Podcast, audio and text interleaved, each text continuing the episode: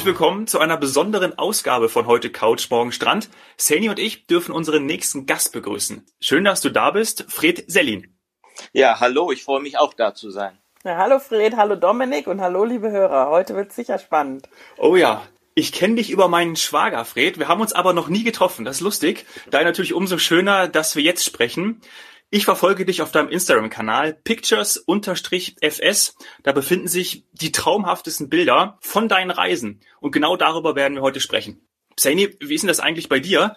Bist du auf Reisen mit einem Fotoapparat ausgerüstet oder fängt die iPhone-Kamera alles ein? Ja, wie von mir gewohnt bin ich jetzt, muss ich wieder etwas ausholen. also natürlich habe ich äh, in, den, in den ganzen Jahren da auch schon die ein oder andere technische Entwicklung mitgemacht.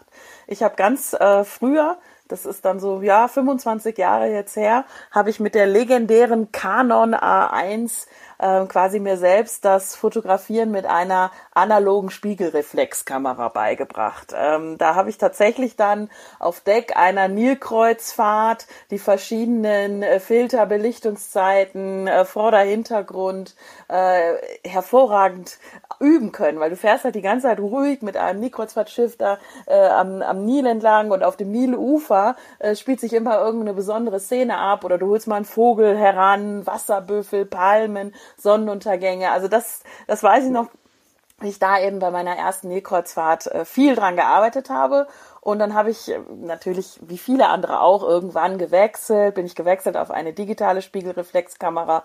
Ähm, mein Leben sah dann sowohl beruflich als auch privat so aus, dass ich immer, oder mein Reisen sah so aus, dass ich immer eine Fototasche mit hatte, mit verschiedenen ähm, Objektiven äh, und damit dann ja rumhantiert habe. Ich war jetzt nie wirklich professionell unterwegs. Also wir hatten auch für, für Shootings, die ich organisiert habe, für die sogenannten Konzernhotels. Das Thema hatten wir ja letzte Folge. Ja. Äh, da haben wir dann auch mal professionelle Fotografen natürlich mitgenommen, denn äh, meine Bilder haben da alleine nicht ausgereicht. Die haben dann doch Stative, Reflektoren, Blitze und so weiter mitgehabt. Also wirklich immer eine ganze, äh, ganze, ganzes Equipment, Entourage, Amarage, alles, was man mal sagen könnte, hatten wir dabei. Und wenn man äh, dann noch Filme gedreht hat ähm, oder wir Filmaufnahmen äh, durchgeführt haben in unseren Hotels, dann war auch noch ein Kran dabei, Schienen, ein Steadicam Operator, das sagt vielleicht dem einen oder anderen was, auch vom Fußball. Das sind die, die immer so am, am äh, Spielfeldrand rumlaufen und so eine richtig schwere Steadicam umgeschnallt haben und nach ein paar Sekunden oder Minuten müssen sie die schon wieder ablegen oder an jemand anders weitergeben, weil man die einfach nicht mehr tragen kann. Die ist so schwer. Das war früher. Das, hat, das war wahnsinniger Aufwand. Ja, und heute, heute ist tatsächlich alles anders. Ich habe nur noch ein Handy dabei, ich gebe es zu. Die Qualität mag darunter eventuell leiden. Ich selbst sehe es jetzt nicht mehr ganz so kritisch. Es ist einfach viel bequemer dadurch. Und ja, auch die ein oder anderen Filmaufnahmen von so kleinen Filmchen in Hotels werden auch mal jetzt mit einer äh, Handykamera und einem Stativ quasi gemacht. Oder sogar vielleicht, ja, so einem äh, Stick. Allerdings glaube ich tatsächlich, dass der Fred da zur Qualität mehr sagen kann. Äh, das ist sicher nicht immer alles äh, hundertprozentig so schön wie damals mit der mit der Canon A1, aber hat natürlich jetzt viel mehr Pixel, die Auflösung ist besser, also von daher ja. Äh, es gibt wahrscheinlich ein Für und Wider. Ich bin gespannt, was der Fred dazu sagt. Ja, ich bin mit der GoPro unterwegs. Aber Fred, äh, jetzt was sagst du zur zur Sony? Zu ihrer Ausrüstung? Also ich fühlte mich jetzt auch gerade an vergangene Jahre erinnert, weil ich habe auch so ein paar Phasen, unterschiedliche Phasen durchgelebt. Also ähm, auch schon wahrscheinlich 20 Jahre her oder so. Da bin ich tatsächlich auch mit Fototasche und verschiedenen Objektiven und jetzt wurden dann immer mehr, ein Riesentele und ein kleineres Tele und Weitwinkel und was es alles gibt. Ähm, rumgereist und rumgefahren und ehrlich gesagt, das hat mich dann irgendwann genervt, weil ähm, man oft gerade bei Straßenfotografie und sowas den Moment, den man eigentlich haben möchte, äh, nicht mitbekommt, weil man gerade das falsche Objektiv drauf hat oder nicht so gut mitbekommt und so weiter. so, also das habe ich ein paar Jahre durchgezogen, dann habe ich das reduziert und habe also wirklich verschiedene Kameras probiert, auch äh, mal so so ganz kleine wirklich Hobbykameras, die äh, so ein bisschen den Sucher, wo man den ein bisschen ausfahren konnte und solche Sachen. Äh, das hat mich dann aber auch irgendwie nicht glücklich gemacht äh, und letztendlich bin ich jetzt wieder mit einer Spiegelreflex unterwegs von Canon. Ich glaube, das ist so eine Religion. Die einen stehen auf Canon, die anderen auf Nikon und die nächsten auf Sony. Ähm, bei mir ist es halt die Canon von Anfang an gewesen. Und ähm, ehrlich gesagt bin ich gerade wieder in so einer Phase, dass ich schon wieder am Überlegen bin, weil ich habe vor, weiß ich nicht, zwei, drei, vier Jahren ungefähr, habe ich gesagt, okay, Canon Spiegelreflex ist gut, äh, habe aber dann bei dem Objektiv Abstriche gemacht, weil ich eigentlich nur noch ein Objektiv drauf haben wollte und das ist so eins von 28 bis 200 das dann natürlich nicht so lichtstark ist, äh, das auch möglichst klein sein sollte, damit man damit wirklich den ganzen Tag auch rumlaufen kann. Aber ähm, ja, es ist gut, aber irgendwie leidet schon auch ein bisschen die Qualität und wahrscheinlich wird man auch irgendwie immer anspruchsvoller, wenn man auch weiß, was es alles gibt auf dem Markt und was man für Technik nehmen könnte. Ähm, das Handy habe ich aber trotzdem immer dabei, weil ich das auch ähm, oft benutze, um praktisch so einen schnellen Schnappschuss zu machen, um zu wissen, äh, dann und dann war ich da. Gerade wenn man äh, längere Reisen macht, viel unterwegs ist, sich ganz viel bewegt, ist es äh, für mich ganz hilfreich, um dann im Nachgang zu wissen, okay, das war jetzt in dem Ort. Also gerade so auch bei Roadtrips, wo man vielleicht unterwegs äh, mal kurz anhält, weil man was Tolles sieht, dann aber weiterfährt, weil man immer weiter und äh, auch irgendwie die Zeit im Nacken hat manchmal äh, dann nehme ich da auch schon mal das Handy einfach so zu, zu Dokumentationszwecken für mich als Hilfe. Und für kleine Videos nehme ich auch das Handy. Ja, ja, das, das merkt man eben, dass der Fred auch genau gemerkt hat, äh, es gibt manchmal diesen einen Moment und bis man dann alles zusammengebaut hat, ist der vorbei. Das hast du ja gerade auch sehr gut beschrieben. Und ich ja, man hat immer die falsche, Entschuldigung, man hat dann in dem Moment immer das falsche, gefühlt das falsche Objektiv drauf. Ja, ja, es ging mir auch so, auch wenn ich bestimmt nicht so viele Objektive hatte wie du. Und es ist ja nicht immer alles eine, sagen wir mal, äh, inszenierte oder gestellte Hotelfotografie, Szenerie, weil man jetzt äh, äh, sozusagen ein Hotelshooting macht, sondern manchmal will man ja eben Emotionen einfangen oder äh, ein Tier, was gerade irgendwo auftaucht oder sowas und dann ja, dann, dann genau. muss man schnell sein. Was, was ich noch, wenn wir jetzt sowieso schon Marken angeführt haben, was ich noch sagen muss, ich habe mich jahrelang dagegen gewehrt, dass äh, ja, dass, äh, dass man immer sagt, die Handys sind deswegen jetzt so teuer, weil das ja auch so gute Kameras sind. Äh, ich weiß nicht, vielleicht war ich da altmodisch unterwegs, dass ich gesagt habe, ich muss vor allem damit telefonieren können und nicht fotografieren können. Jetzt ist es allerdings mittlerweile so, ich weiß nicht, welche Versionen das jetzt bei Samsung oder auch bei, bei iPhone sind, aber die, die letzten ähm, haben Fotos und haben Funktionen in, ich meine, ganz ehrlich, das sieht ja auch aus wie so eine Spinne, weil sie hinten, weiß ich nicht, vier, vier, vier was ist das, Sucher, ähm, also äh, das, das ist natürlich jetzt auch anders, als wenn wir früher äh, mit einem Handy ein Foto gemacht haben. Aber jetzt heute äh, können die tatsächlich sogar Porträtaufnahmen und ähm, damit kann ich vielleicht sogar schon sowas ähnliches wie Mikro oder Makro, sorry, nicht Mikro, sondern Makrofotografie machen. Ähm, das habe ich jetzt schon mal ein paar Mal ausprobiert und da war ich tatsächlich verblüfft. Also da geht wirklich viel und damit kann man schöne Szenen schnell fotografieren. Ja wenn ich da noch was dazu sagen kann, also das stimmt alles und, und gerade jetzt die modern, modernsten Versionen. Ähm, bei mir kommt aber was anderes hinzu also ich finde, man kann total anders fotografieren, wenn man eine richtige Kamera in der Hand hat. Also ich habe zum Beispiel, und das, das Handy habe ich nicht schön in der Hand. Da kann ich mich nicht, äh, weiß ich, irgendwo rauslehnen und habe das dann immer noch sicher in der Hand oder über Kopf oder keine Ahnung. Ähm, ich habe vor vielleicht zwei Jahre her ähm, da gab es einen, einen Fotoapparat, einen neuen, der auch so für Reisezwecke, glaube ich, mit äh, konzipiert worden war. Und das ist halt eine ganz kleine Kamera. Ähm, die habe ich mir angeguckt, weil ich als ich gelesen, drüber gelesen habe, war ich total begeistert, weil ich dachte, das ist super zum Reisen. Dann bin ich in den Laden gegangen, habe mir die angeguckt und vor allem, ich habe sie angefasst und habe gedacht, ja, das ist nichts. Also es ist für meine Hände, ich habe nun keine großen Pranken oder so, sondern eigentlich, äh, sage ich mal, Durchschnittshände, mhm. äh, fühlte die sich so klein an. Und für mich ist Fotografieren halt auch so ein Moment, wo irgendwie alles stimmen muss, wo der, wo der Körper auch es klingt jetzt vielleicht bescheuert, aber über die Kamera in Kontakt mit dem äh, tritt, was, was man abbildet, was man aufnimmt und solche Sachen. Und ähm, ist vielleicht meine spezielle Macke, aber das geht halt nicht übers Handy. Da übers Handy habe ich keine Emotion. Da funktioniert oder passiert in meinem Körper gar nichts oder in meiner Hand.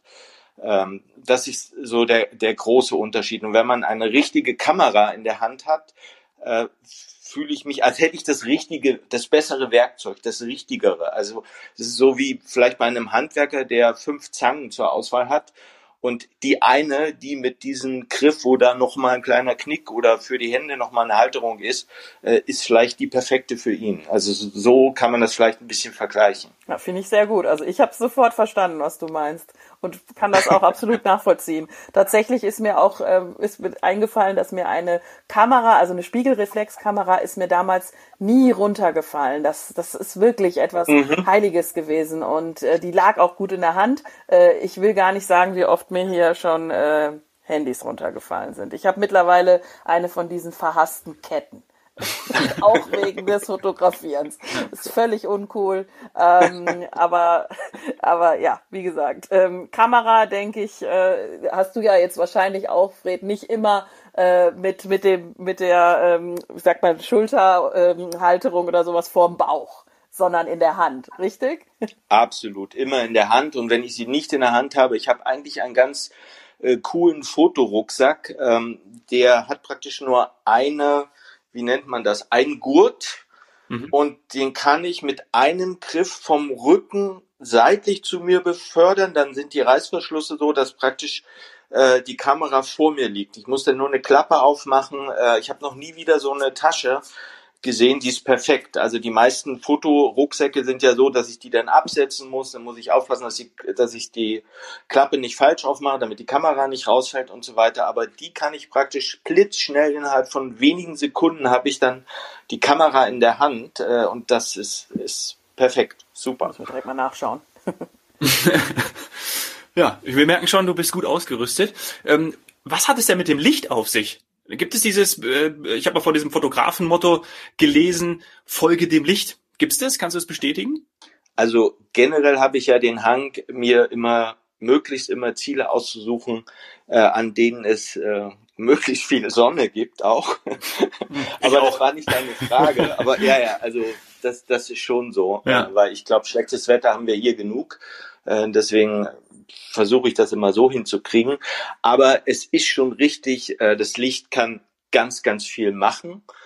Ähm, und macht auch ganz viel. Also ich kann mich jetzt, äh, ist gerade so eine spontane Eingebung. Ich war vor, glaube ich, vor drei Jahren äh, längere Zeit in Kuba und bin da über die ganze Insel gereist und da gibt es einen Ort, der heißt Ibarra. Und äh, in den habe ich mich schockverliebt sozusagen, aber in die Atmosphäre. Und äh, ich bin am späten Nachmittag angekommen und hatte abends eigentlich auch ein sehr schönes Licht äh, und war schon wirklich verzaubert. Und wie immer bin ich dann aber auch am nächsten Morgen sehr früh raus, weil ich gedacht habe, morgens ist das Licht noch besser und es ja. war auch so.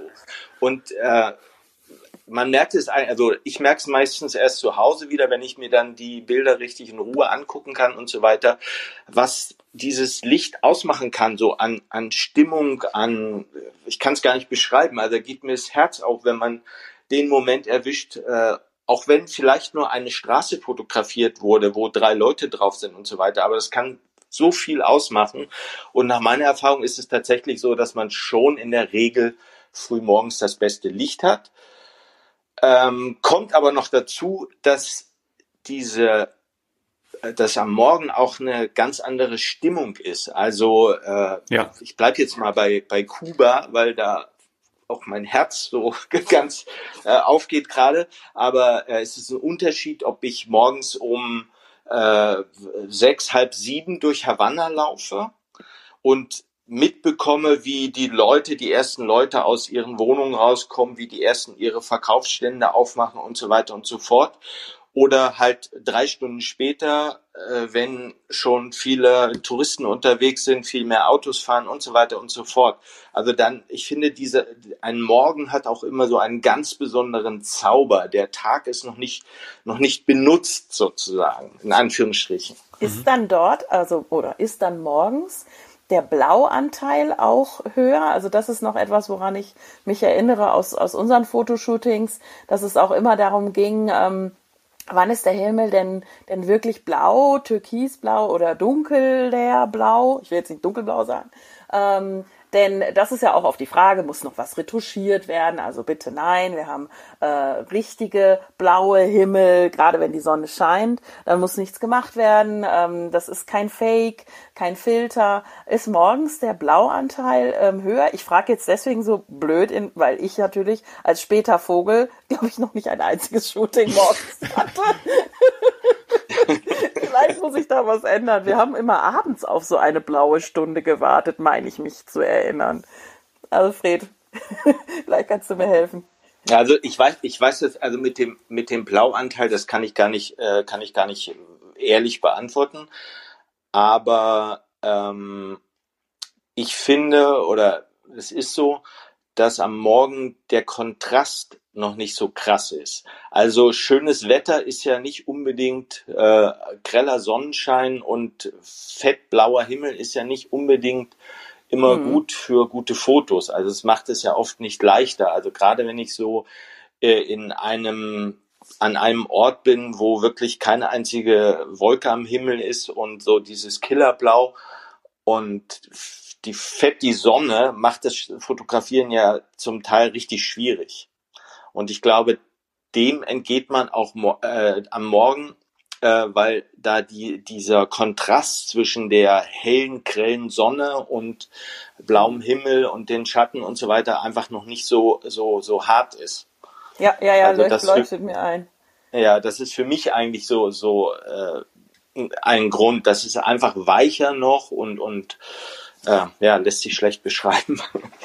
Ja, aber ich verstehe es ganz gut. Weißt du denn, wann die äh, blau, wann diese sogenannten blauen oder goldenen Stunden sind.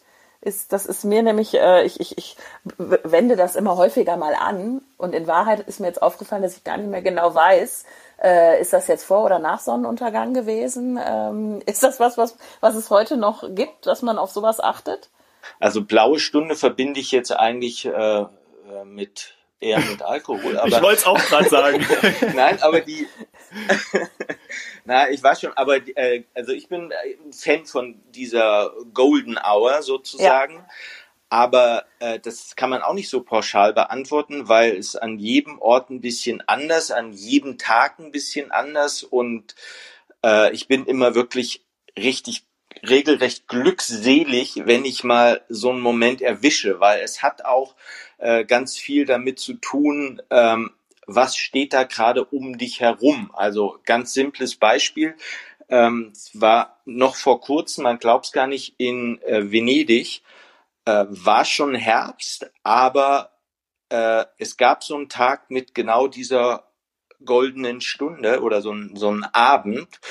Und in Venedig ist das natürlich der Wahnsinn, der Zauber schlechthin, aber eben auch dadurch, äh, weil ganz viele Gebäude in diesen warmen Farben gestrichen sind und das nochmal äh, dadurch eine ganz andere Stimmung entsteht. Also diese goldene Stunde habe ich dann am Strand, wo ich nur Wasser und die untergehende Sonne habe, dann wieder ganz anders unter mhm. Umständen oder äh, garantiert ganz anders.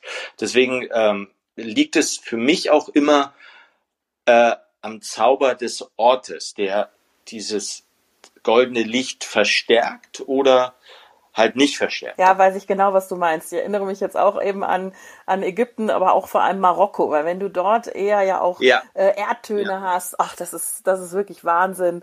Äh, dann vielleicht noch gepaart mit, mit einem Indigoblau, was jemand, äh, äh Werber oder irgendjemand trägt. Äh, das sind ja wirklich Fotos, äh, wo alles, alles zusammenstimmt dann. In die goldene Stunde mit diesen, sagen wir mal, Wüstenfarben oder auch eben mit, äh, mit so herrschaftlichen Gebäuden und dann dieser Kleidung oder auch manchmal kann es ja ein Kajal einfach am Auge sein oder so. Ja, ja, ja. ich habe auch jetzt ja. gerade viele Bilder im Kopf. Ja. ja. Ich, ich habe Südafrika im Kopf. Wir sind auch morgens ähm, zum, zum Table Mountain rauf und da standen schon alle da mit ihren ja. Stativen und haben äh, gegen Sonnenaufgang dann ihre Fotos gemacht. Das war äh, tatsächlich wirklich ja, beeindruckend. Viele Hörer haben jetzt bestimmt ihre, ihre eigenen Bilder ähm, im Kopf. Fried, wie ist denn das eigentlich grundsätzlich mit Bearbeitung und Filtern? Äh, also ich halte mich oder ich versuche mich da eigentlich äh, sehr zurückzuhalten, weil, also ich glaube, auch da hat man als Fotograf so verschiedene Phasen. Man probiert vieles aus. Also ich sag mal, für den Handykonsumenten ist es, glaube ich, am, äh, am einfachsten noch nachvollziehbar. Äh, man entdeckt irgendwie eine neue App und spielt dann rum und probiert und findet Crunch plötzlich total cool. Wenn man sich das ein halbes Jahr später anguckt, äh, dann denkt man, oh furchtbar, was hast du mit dem Foto gemacht und so. Und ich glaube, das ist, ist so ein Prozess und ich bin jetzt eigentlich so weit, dass ich äh, versuche, so wenig wie möglich. Ähm, also bei mir geht es, glaube ich, in der Nachbearbeitung fast mehr darum, äh, nochmal den Ausschnitt zu perfektionieren. Also ich bin so ein äh, Typ, der also der findet, dass so, so Fotos ganz viel, ganz stark verändert werden können, in, indem man einen anderen Ausschnitt nimmt und dann den Rest wegschneidet oder mhm. also in Anführungsstrichen wegschneidet oder oder sowas. Das versuche ich beim Fotografieren schon auch, aber äh, wenn man dann am Schreibtisch sitzt und äh, das Bild äh, auf dem Bildschirm vor sich hat und dann ein bisschen rumprobiert, dann kann man äh, einem Bild nochmal eine ganz andere Dynamik geben und so weiter und so fort. Und das ist mir ehrlich gesagt fast wichtig oder viel wichtiger, als jetzt an den Farben noch ein bisschen rumzudrehen und da und dort und, und solche Sachen. Mache ich auch, aber ich bin wirklich so, dass ich äh, mich auch so ein bisschen zwinge und sage, nee, äh, weniger ist eigentlich mehr. Sehr sympathisch. sehr sympathisch und zeigt, glaube ich, auch ein bisschen diesen aktuellen Trend, auch No Filter. Ich weiß gar nicht, ist das jetzt wieder Trend oder nicht mehr? Ähm, äh, auf jeden Fall ist es mir sehr stark begegnet und es hat, mich auch sehr gefreut. Tatsächlich auch für uns in der Touristik. Äh, wir möchten ja das zeigen, was es wirklich gibt und dann nicht am Ende ähm, Beschwerden erhalten, weil es dort nicht so aussieht. Was man natürlich manchmal machen muss, und das hat der Fred auch gut erklärt, ist, dass man vielleicht was wegschneidet, weil das einfach, ähm, ja, das die ganze Stimmung von einem Bild äh, kaputt machen würde. Wenn wir jetzt zum Beispiel äh, ein, ein schönes Gebäude oder eine schöne Gartenanlage oder sowas zeigen und ein Drittel Drittel vom Bild ist aber im Schatten. Das geht manchmal ja nun mal einfach nicht an. Das kannst du nicht verhindern. Vielleicht von dem Winkel, aus dem du fotografierst, heraus. Ja, das kann sein, dass man das dann wegschneidet. Was nicht bedeutet, es gibt nie Licht und Schatten. Es gibt immer auch Schatten. Aber für das Bild ähm, ist das in dem Moment halt nicht förderlich, wenn man da jetzt ein Drittel nur dunkel, fast schwarz sehen würde.